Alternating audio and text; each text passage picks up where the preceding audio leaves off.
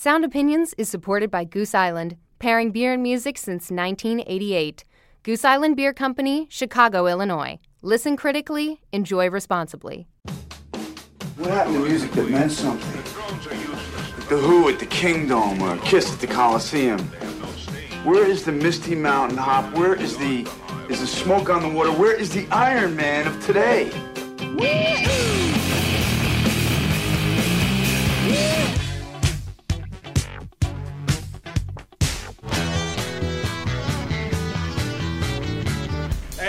not a test. This is rock and roll. The name doesn't lie. The New Jersey punk band Screaming Females is loud and ready to tear your house down. I'm Greg Kot from the Chicago Tribune. And I'm Jim DeRogatis from WBEZ and Columbia College. The Screaming Females rock the Sound Opinion studio this week, and we'll look at the famous Alan Lomax archive going online. That's all coming up on Sound Opinions. You're listening to Sound Opinions, and now it's time for some music news. Tonight, tonight eternity's an open. No, don't ever stop doing the things you do. Don't go. Every breath I take, I'm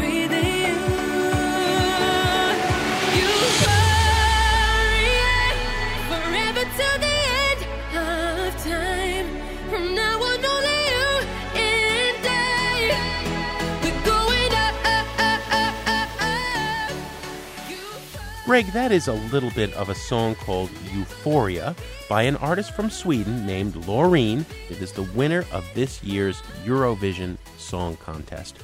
We like to report briefly on uh, who won Eurovision each year. It's like American Idol on steroids. 57 years old, this European contest draws 125 million viewers. And what it is, is you have artists from all these different countries vying for the honor of Song of the Year as determined by juries and television viewers who vote. This year, Eurovision was held in the capital city of the Soviet satellite republic, Azerbaijan, in Baku. They spent $134 million to build a crystal hall to house this contest. As I said, the winner's name is Loreen. She's a 28 year old woman of Moroccan Berber descent, and that's a pretty standard kind of piece of dance pop. But you know, everybody was rooting for the underdogs here, a sextet from another town in Russia called Buranovo, who go by the name Babushki, grandmothers. Six Russian grandmothers who had a song called Party for Everybody, kind of this folksy little ditty, which they performed while, while doing choreographed baking on stage as part of their routine. We got to listen to a little bit of the Russian grandmothers here. That's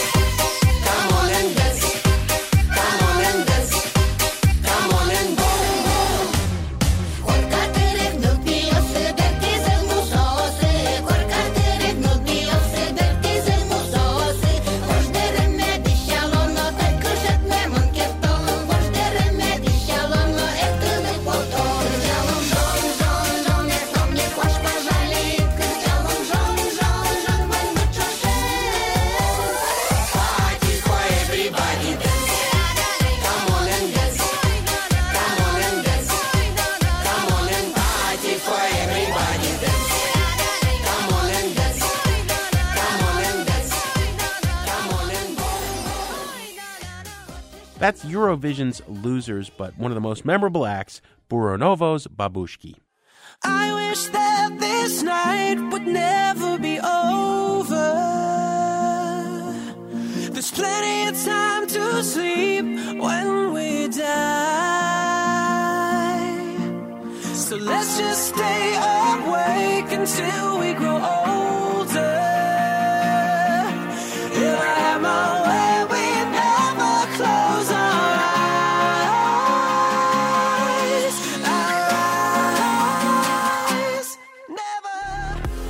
That is Adam Lambert with the song Never Close Our Eyes from this week's number one album in America. Lambert, as you'll recall, was the runner up uh, from the eighth season of American Idol in 2009.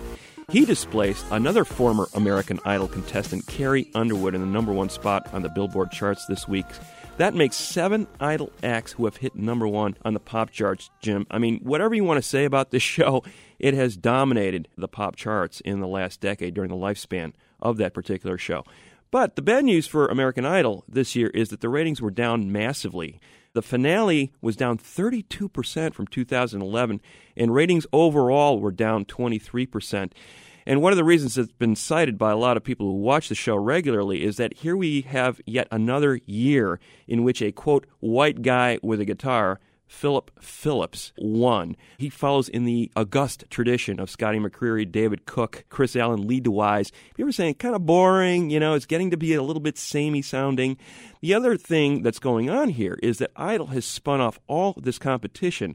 You've got The Voice with Christina Aguilera, CeeLo Green, Adam Levine, and Blake Shelton as judges, which in its second season, I think, proved to be the main competition for Idol this year. The Plus, ratings they got those really nifty chairs. they got those big thrones that they turn Yeah. around when they like a particular we singer. need to get us two of them. Very gimmicky, but it worked apparently. It is now the main competition for American Idol. We also have this duet show on ABC with Kelly Clarkson and John Legend as judges. Wasn't a huge ratings winner, but it was uh, fairly decent. I mean, it was holding its own against some comedy reruns. The X Factor, I think, is lying in wait to take over. That's the spin off show from Simon Cowell, the former American Idol judge, and he's going to be joined by Britney Spears and Demi Lovato for the second season of that particular show. And then a lot of hype for this America's Got Talent contest show on NBC with Sharon Osbourne, Howie Mandel, and Howard Stern as the judges on that particular show. It was the highest rated primetime show on Memorial Day. So you kind of wonder, you know, with this great success that Lambert has had, is Idol ever going to spin off another chart topper? Because there's all this competition out there watering down the potential winner. Is that a good thing? I think a lot of people may say an era may be ending and good riddance.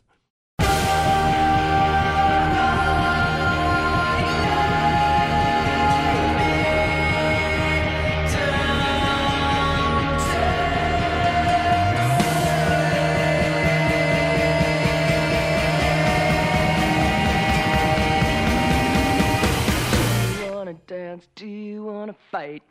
Wanna get drunk and stay the night? That's Amanda Palmer from the Dresden Dolls with a single, Do It With a Rockstar. Her forthcoming album is being funded by her fans to the tune of $1 million.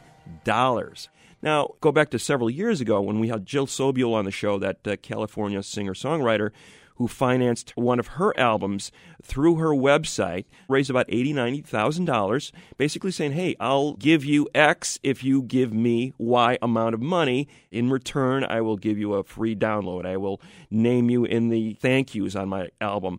Kickstarter, a company based in New York, has taken that idea and run with it. Over the last few years, Kickstarter says they have gotten 20,000 projects off the ground for about $200 million of crowdsourced funds. I think the Amanda Palmer story is their biggest success yet in the music field. Palmer is a veteran artist. She's been around for a number of years. She set a goal of $100,000. She surpassed that within a day and got 10 times that amount from more than 20,000 donors. You know, you know what's interesting there, Greg, is her former record label Roadrunner thought she was worth about two hundred thousand dollars to record her next album. Fans obviously said, "Heck no, you're worth five times more to us." 34 people alone shelled out 5000 bucks a piece for a private house party with Amanda. She's going to be playing a lot of house parties. And there was one donor who uh, paid $10,000 for a dinner and an art sitting. One thing she is going to have is a big tax bill at the end of this. And there's going to be a massive tour later on this year. She's already booked shows in Berlin, London, Brooklyn to pay off that huge tax debt that awaits her. Hang your head, Tom Dooley, hang your head and cry. You killed poor Laurie Foster, and you know you're bound to die. You left her by the roadside where you begged to be excused. You left her by the roadside, then you hid her clothes and shoes. Hang your head, Tom Dooley, hang your head and cry. You killed poor Laurie Foster, and you know you're bound to die.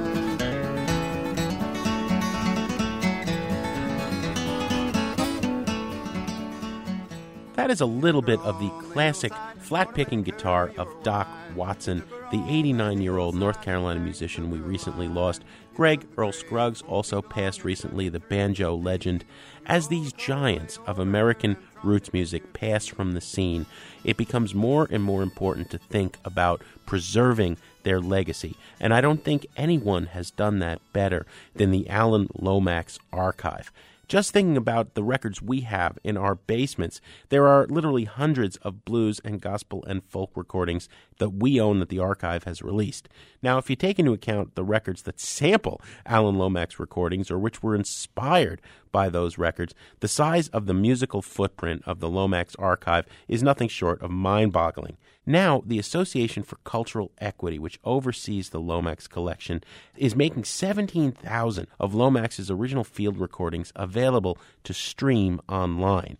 It's part of a project they're calling the Global Jukebox. And here to talk about it is Don Fleming, Executive Director of the Association for Cultural Equity. Don, welcome to Sound Opinions. Well, thank you so much for having me on. So, Greg and I have been fans of the archive for some time, but for those who don't know Don, what is a good, handy description of this collection? If you don't know much about Alan Lomax, it's just good to know that he was a folklorist. He spent his whole life collecting traditional music from around the world. He did his own collecting, and then on top of that, he collected from other people who were out there in the field doing the same thing. So what he ended up with from his life's work was one of the largest collections that represents traditional music from around the world. And it was at a very important point in time, right? I mean, the new technology, there's this Absolutely, big lunky yeah. tape recorder. He was able to take and record artists who were 80, 90 years old, or sometimes much older even, and catch them while they were still alive before they disappeared. Yeah, that's a great point. You know, he was there in the 20th century when electricity happened. And before then, there were no radio stations and no jukeboxes. People sang songs to each other. You know, a song would become a hit when it traveled from the south of England to the north of England. And when Alan came along, he recognized that that was sort of getting lost because of the technology of records and of radio, that people weren't singing to each other anymore and passing songs along in their families. So he, he would go out and look for the pockets where those kind of songs still existed. So he was using the technology that was sort of destroying traditional music to document it and help save it, and then putting records out of it to help promote it and make it part of like the the language again. Lord, I can hear my my name ringing all up and down the line.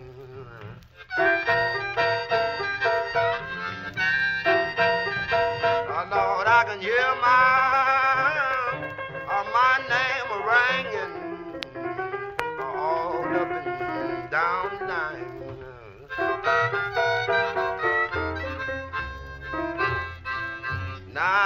believe I'm doing nothing or gradually throwing away my time. And you've called him a sort of Johnny Appleseed figure. Yeah, I think what we do especially is kind of a Johnny Appleseed with his collection in that we're trying to give it back out to all those communities again and to the world. He was harvesting, you know, his whole life. And now I think we're out there trying to spread around those uh, the seeds that came from that harvest. It's an amazing archive, Don. We're talking about like 17,000 tracks, right? Yeah, everything that we've preserved and transferred digitally of his work, this is what we've now put up on our ACE online archive. So this is essentially the foundation of traditional and folk music in North America. I mean, there, there's nothing else like it. People may not know that Lomax was the first guy to record people like Muddy Waters and Woody Guthrie. What for you has been a revelation in terms of listening to all this material? You know, people you mentioned like Woody Guthrie and Leadbelly and Pete Seeger and people like that. I think what's above and beyond about those people are they're sort of cultural bearers. You know, they knew not just one kind of song. Leadbelly wasn't just a blues guy. Like he knew children's songs, ballads, and square dance music and everything else. Lord, I had a girl, her name was Rose. Knock all the locks off, chicken out door. She's tight like eating the bum, eating the bum on the hip door. All tight ain't that? One of the main ones that really impressed me is uh, Bessie Jones. She was from Georgia. She was one of the Georgia Sea Island singers. And Alan interviewed her extensively, like he did with Woody and Leadbelly, where it was really an oral biography. You told about how you used to imitate her. The week, the next week, me and my cousin and other children go down in the field, and we would just mark and Mick Jagger put on our long dresses and things. We just mark her and mark how, how she would do, you know, how she would sing. Go wash in that beautiful stream, for stream. Go wash in that beautiful stream, for stream. Go name and go name and go down and wash. You can see her go wash in that beautiful stream. So I think she's one of the really phenomenal ones that is probably more overlooked. Don, you've always been a supporter of young artists. I mean, your record producing credentials in the uh, indie rock world are phenomenal. You know, Sonic Youth and Teenage Fanclub, Nancy Sinatra. How cool is that, right? The fact that we now have 17,000 of these timeless songs available for free streaming. What do you see young musicians do? I mean, we've had some famous examples. Moby made the whole play album rating uh, wonderful samples from the Lomax archive. Yeah, yeah. What are the other possibilities? Well, there's two main things that I think come out of it that appeal to musicians. And I would say that throughout the history of it, it's mainly been musicians who have championed Lomax and what he collected by doing it themselves. You know, people covering House of the Rising Sun or Rock Island Line. In, in the past, it was just people covering it, and the folk revivals really relied a lot on the books he and his father put together. What's changed is now people sample music, and I think that younger musicians have more of a likelihood of using things as samples as they will to actually just cover it.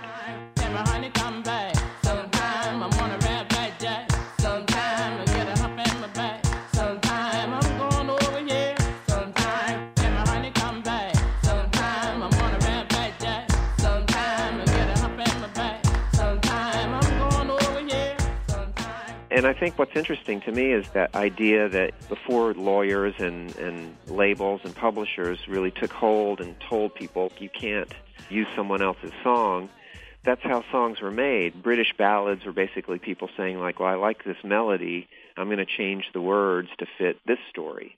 And that's the way people wrote music. And I think people are kind of doing that now with sampling. They're taking stuff from the 60s and 70s mostly and, and reworking it into a new song. And that's really, in a weird way, following that tradition that came before electricity. There's two samples in this new Bruce Springsteen album that just came out. Mm.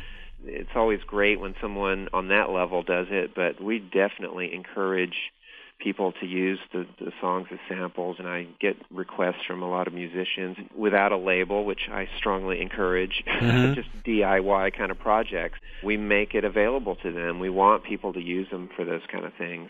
That's the way it's going to be kept alive, and you just reuse it, really. Fascinating work. Don Fleming is the executive director of the Association for Cultural Equity. Don, thanks so much for talking to us. Sure. Thanks, guys. Appreciate it. Now we want to hear from you. What do you think about pop music sampling folk music?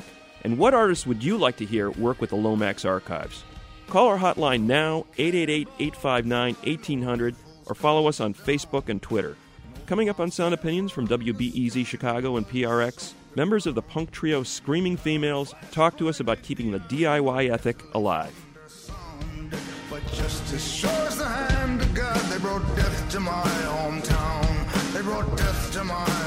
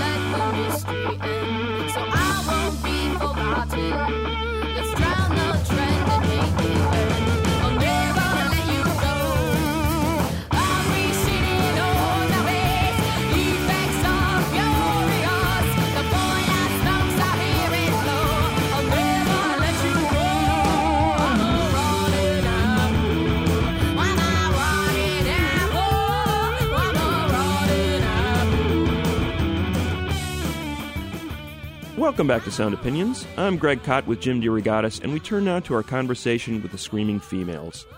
Led by singer guitarist Marissa Paternoster with King Mike on bass and Jarrett Dougherty on drums, the band from New Brunswick, New Jersey puts a heavy edge on indie music.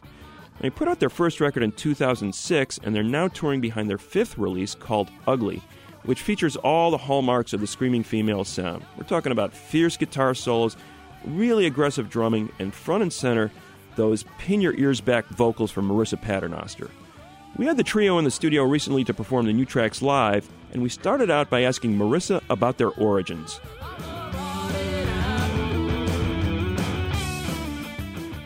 So, Marissa, you and uh, Mike started this group together, but there were other incarnations. You were in other bands before Screaming Female. So, met in high school, started a band. Did that band sound anything at all like where, where you're at now? Well, we were only in one other band. It was called Surgery on TV, which I think is a great name. And Mike was still in high school, but I had just started college. And uh, no, we didn't sound anything like Screaming Females. We were a funky jam band. It was a, You know- it was a dark time. You've you've said that before. I've interviewed you before, and I have a hard time picturing you being in a jam band. It I was think- all against my will. Yeah. We can play it for you, but after, not on yeah, the in, show. in private. so it's kind of noodly, and there was a keyboard player and Well, jammy. he knew all this stuff about music that I didn't understand, like the circle of fifths. So it was really intimidating, and I love him very much to this day. But um, I, I just kind of let him go with it because I was Uh-huh. like, well, this guy knows about music. I don't know. It was a great name. It is a good Thanks. name. Surgery Yeah. on TV. Somebody needs to resurrect that name. Well, you know, it's they can't because it's mine. We should explain for people who aren't familiar with the New Jersey music scene of the last 10 or 15 years, really, what a hotbed New Brunswick has been. What was that like and uh, coming together there? A lot of basement parties, right? Not even many real clubs. Central Jersey is definitely lacking in um, permanent infrastructure for cultural events, there, which means there's not really any venues, and uh, the venues there are they're bar venues. So New Brunswick kind of it's been a long history. It goes uh, up and down, but there's this uh, basement show thing that's been happening for a long time, and right around the time that our band formed, it was a particular height for that. There was a ton of bands playing, all touring out of this small town, all putting on shows themselves in their friends' houses, and Mm. it was uh, it was it's still going on. It goes on all over the country, um, in different small towns, especially. And New Brunswick just had a particularly great moment right as we were playing, starting to play. So it was really good for our development. Well, before we go on, how about a song from uh, Screaming Females? What are we going to hear? Okay, this song is called "It All Means Nothing." It's the first single on our new record, "Ugly."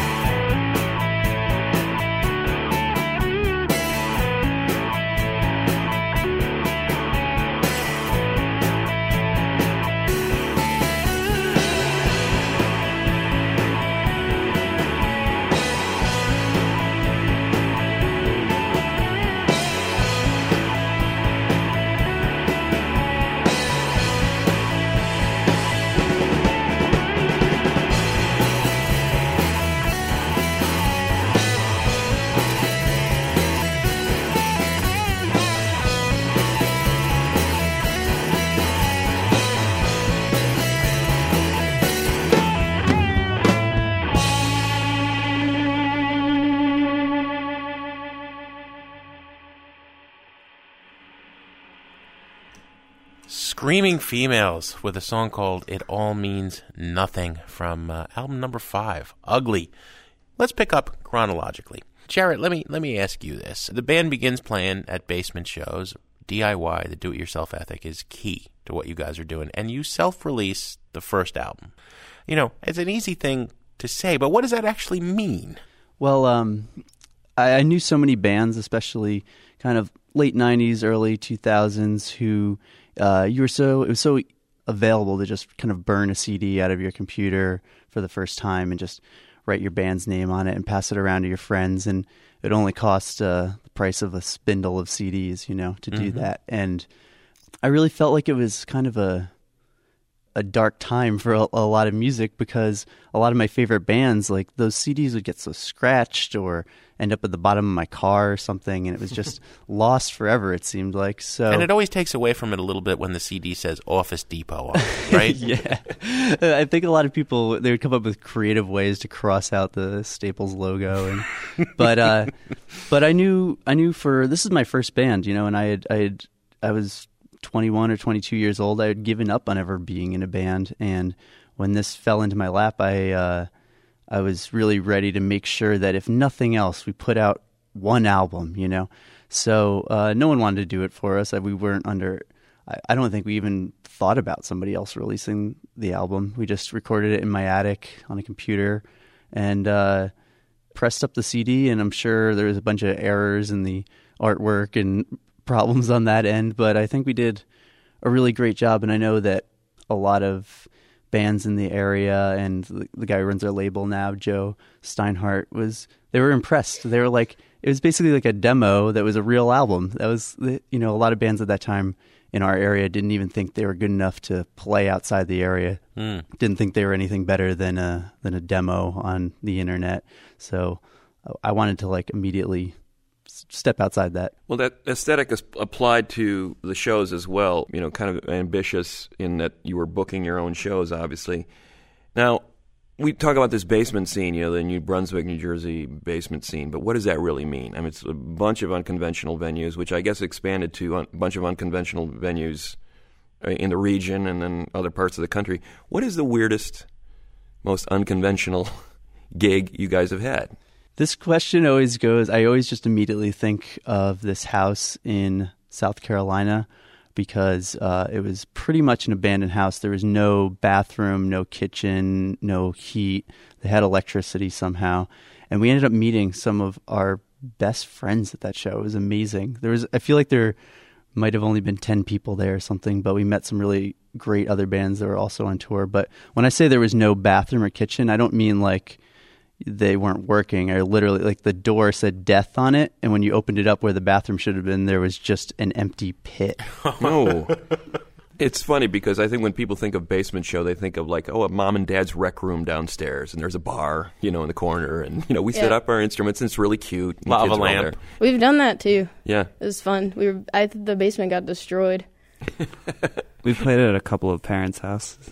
And they were happy that you were there or not? No, I forgot something, and I walked downstairs. This is after the show was over. They had kicked all the kids out because the basement was getting torn apart. And I walked back downstairs because I forgot something, and the dad was down in the basement with his hands on his face, and his eyes are all like s- swollen with tears. Oh my god! And a lot of the uh, like drop ceiling had like fallen out on the Oh, ground. wow. And a, a bunch of kids that we knew stole all their Disney VHS cassettes. Mm-hmm. It was very sad. I had nothing to do with any of that.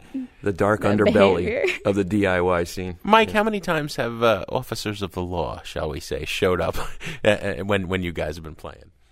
We've had shows that were shut down before they even happened.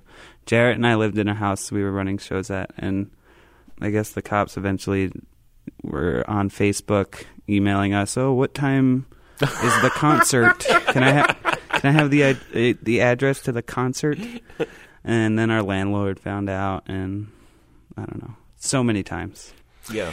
It's sad. I'm glad you guys have found a way to make music. Why don't you give us another song and tell us what you're going to play? Okay, this song is called "I Don't Mind It." It was the first single off our fourth album, which is called Castle Talk. And here it goes.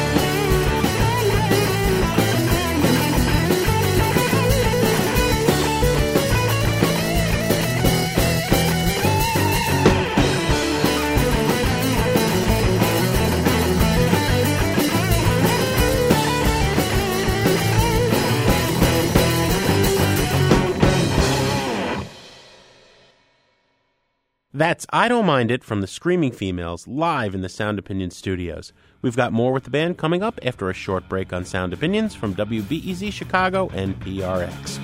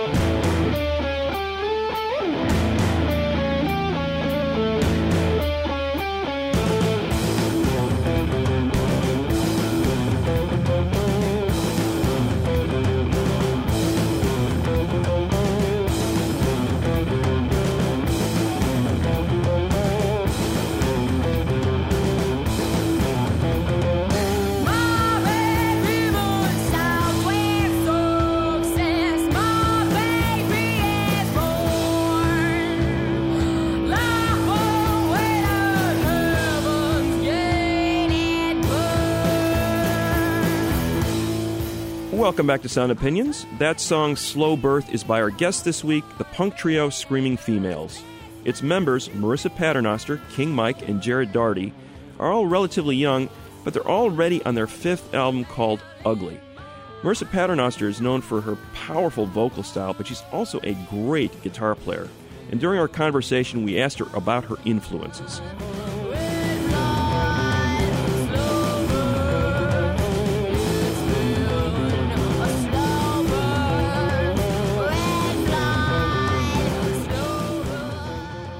You come out of a scene where you know maybe guitar solos aren't celebrated. You know, if I know three chords on the guitar, that's usually enough. Not to denigrate it, but it, there's not a long tradition of that out of that scene you come out of. Obviously, you're a few cuts above that level of guitar playing. What were your inspirations, your role models when you were a kid, learning how to play? Um, when I started playing guitar, um, my favorite bands were Smashing Pumpkins, which have Hmm. an inordinate amount of guitar solos, and then I really liked Pixies, and I also really liked X. Both bands are have lots of guitar ish moments. Yeah, I also really used to like Radiohead, which I always forget. Jonny Greenwood. Yeah, but they were one of my favorite bands when I was a kid.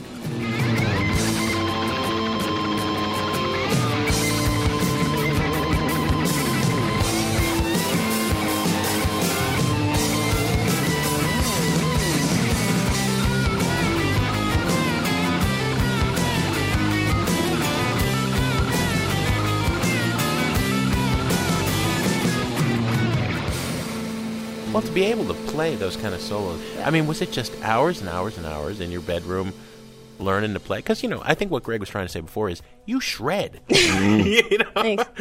Yeah, I mean, I, I really like that band, and I think I was I was really insecure about my playing because I was like, oh well, I'll never be able to play like those guys. Hmm. You know, they got bigger hands, and Mhm. it's a lot of money, and I'm sure they had lessons. I never had lessons, but then I started listening to like Sleater-Kinney, and Mm. and like bands that were all women and were really really good at playing their instruments, and I was like, ah, I could play with those ladies. I, I understand that you wanted to get into a band. Was it a case of looking for the right people to, to get in a band with, or how, how difficult was that for a you know a woman guitar player I thought I was just gonna band? die if no one would let me be in their band. And there was this nu metal band in my high school called Relapse, and I I asked them if I could be in their band. I remember I sent them an email, and of course they told me that I couldn't be in the band. I don't think it was because I was a girl. I think it's just because they didn't need me to be in their nu metal band. How about another song? Okay, this song's called High, and it's going to be on our new record called Ugly.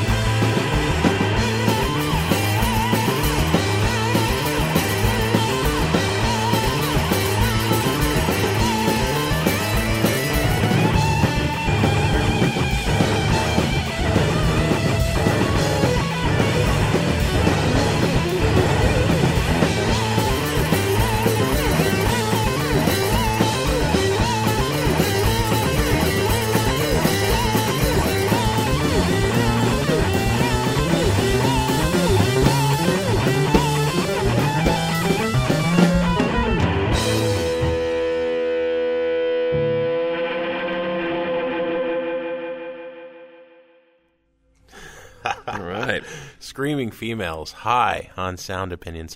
I've been living with Ugly for a couple of days, uh, album number five. It seems to me it breathes more. It, it, you know, some of the songs are longer. There's a lot of play with dynamics and tempo changes, like we heard. That song kind of evolves throughout the whole course. What were the goals going in to make this record? What did you guys hope to accomplish?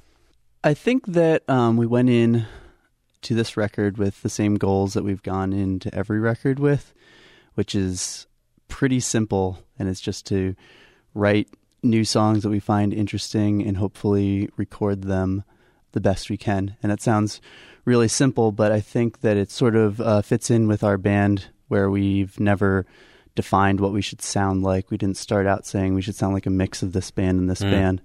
And having such an open, sort of simple idea for the band, which is just write songs that we like, has allowed us to do anything that we wanted to. Well, Jarrett, can you have any distance on it? How do you think it's evolved over the course of? Because it's been, you know, you guys have been playing since what, 2006, right? I don't know how it's evolved. It's definitely evolved. I mean, you listen to, I think each record has is like a statement of where we were at the time. I think that we really end up being very influenced by the bands that we play with, the bands that we tour with. I know that on like the new record, Mike and I stole this little change in a song from a band from New Brunswick that put out a, a single seven inch, you know. And, well, uh, and there's been some other bigger names like Dead Weather, right? yeah, yeah. I mean, yeah, we've been on tour. We've had the unique opportunity to go on tour with a lot of uh, bigger bands, have opportunities to do a lot of uh, big things. You know, doing sound opinions and being on a small small label from New Jersey. You're mistaken. Now your career ends here.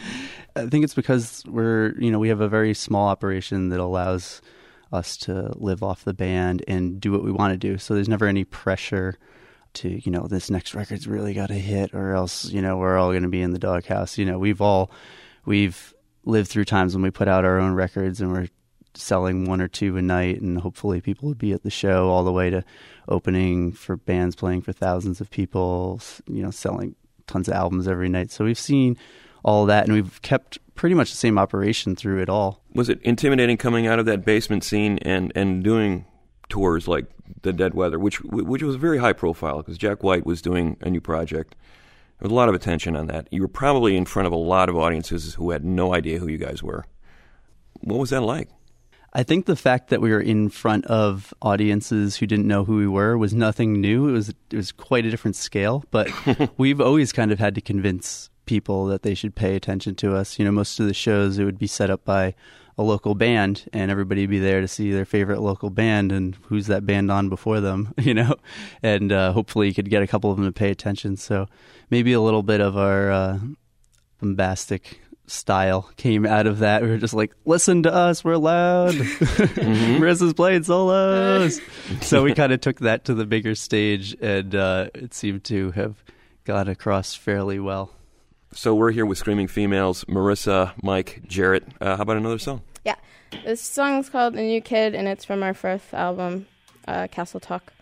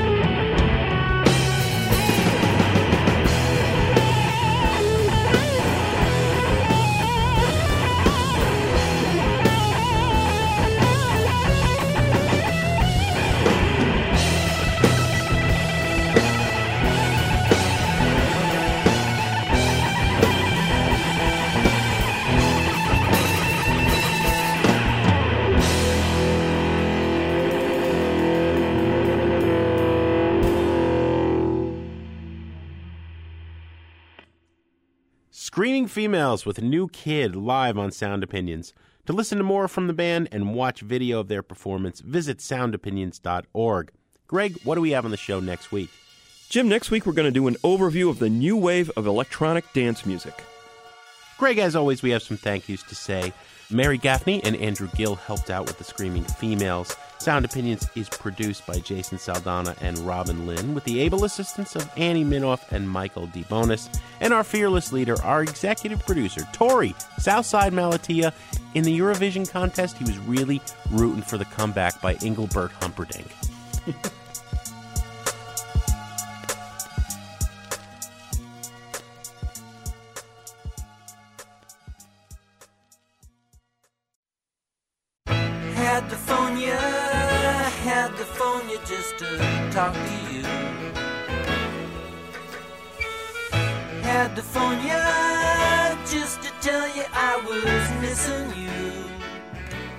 On Sound Opinions, everyone's a critic. So now it's time to hear what you have to say. New messages. Hey, Greg and Jim, this is John from Chicago calling uh, just after hearing your disco show. You definitely saved the best for last. I was getting ready to fire on you guys saying, where's Chic in all this? Anyway, I think it's worth mentioning that that bass line for Good Times was recorded pre Pro Tools. So that means he played eight minutes of bass on that song. And just listen to the precision and how he nails that the whole time.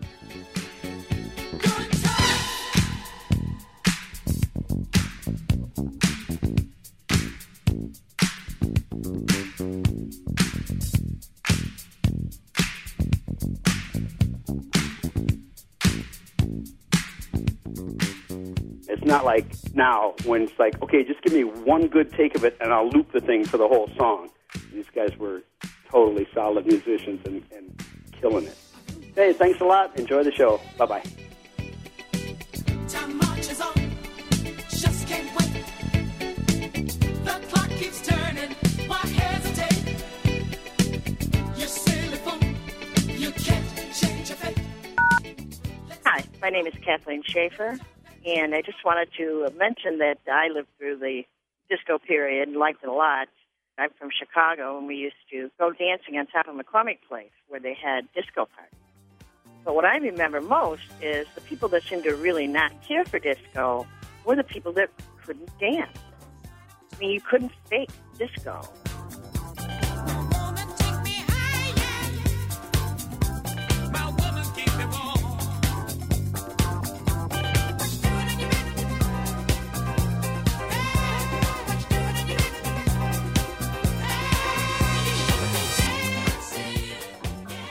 It wasn't like the twist. It wasn't like rock and roll. I mean, you really had to know how to dance and have rhythm to enjoy disco. I'm really enjoying the show. Thank you.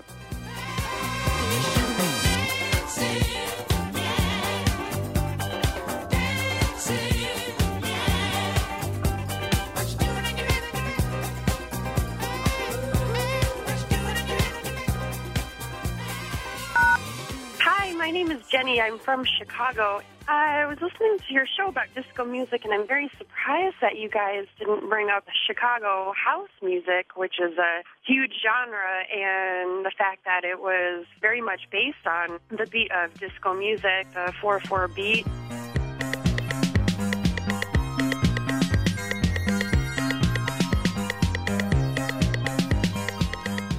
I just wanted to represent us and give us a shout out. It's still going strong, and, and I'm very proud to be a part of the audience.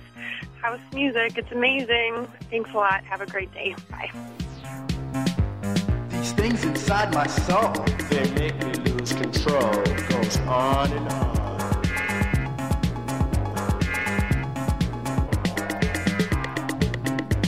Just clapping to the beat, cause Jesse thinks it's neat.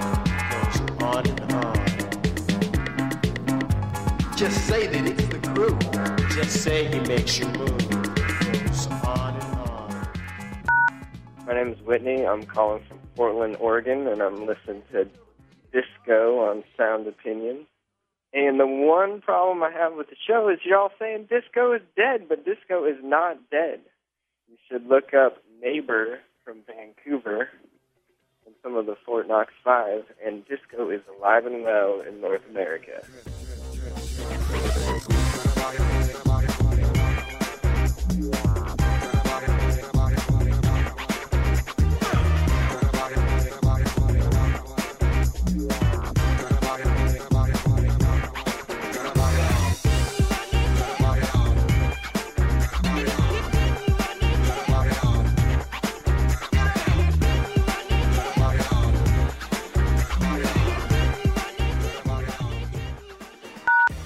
No more messages.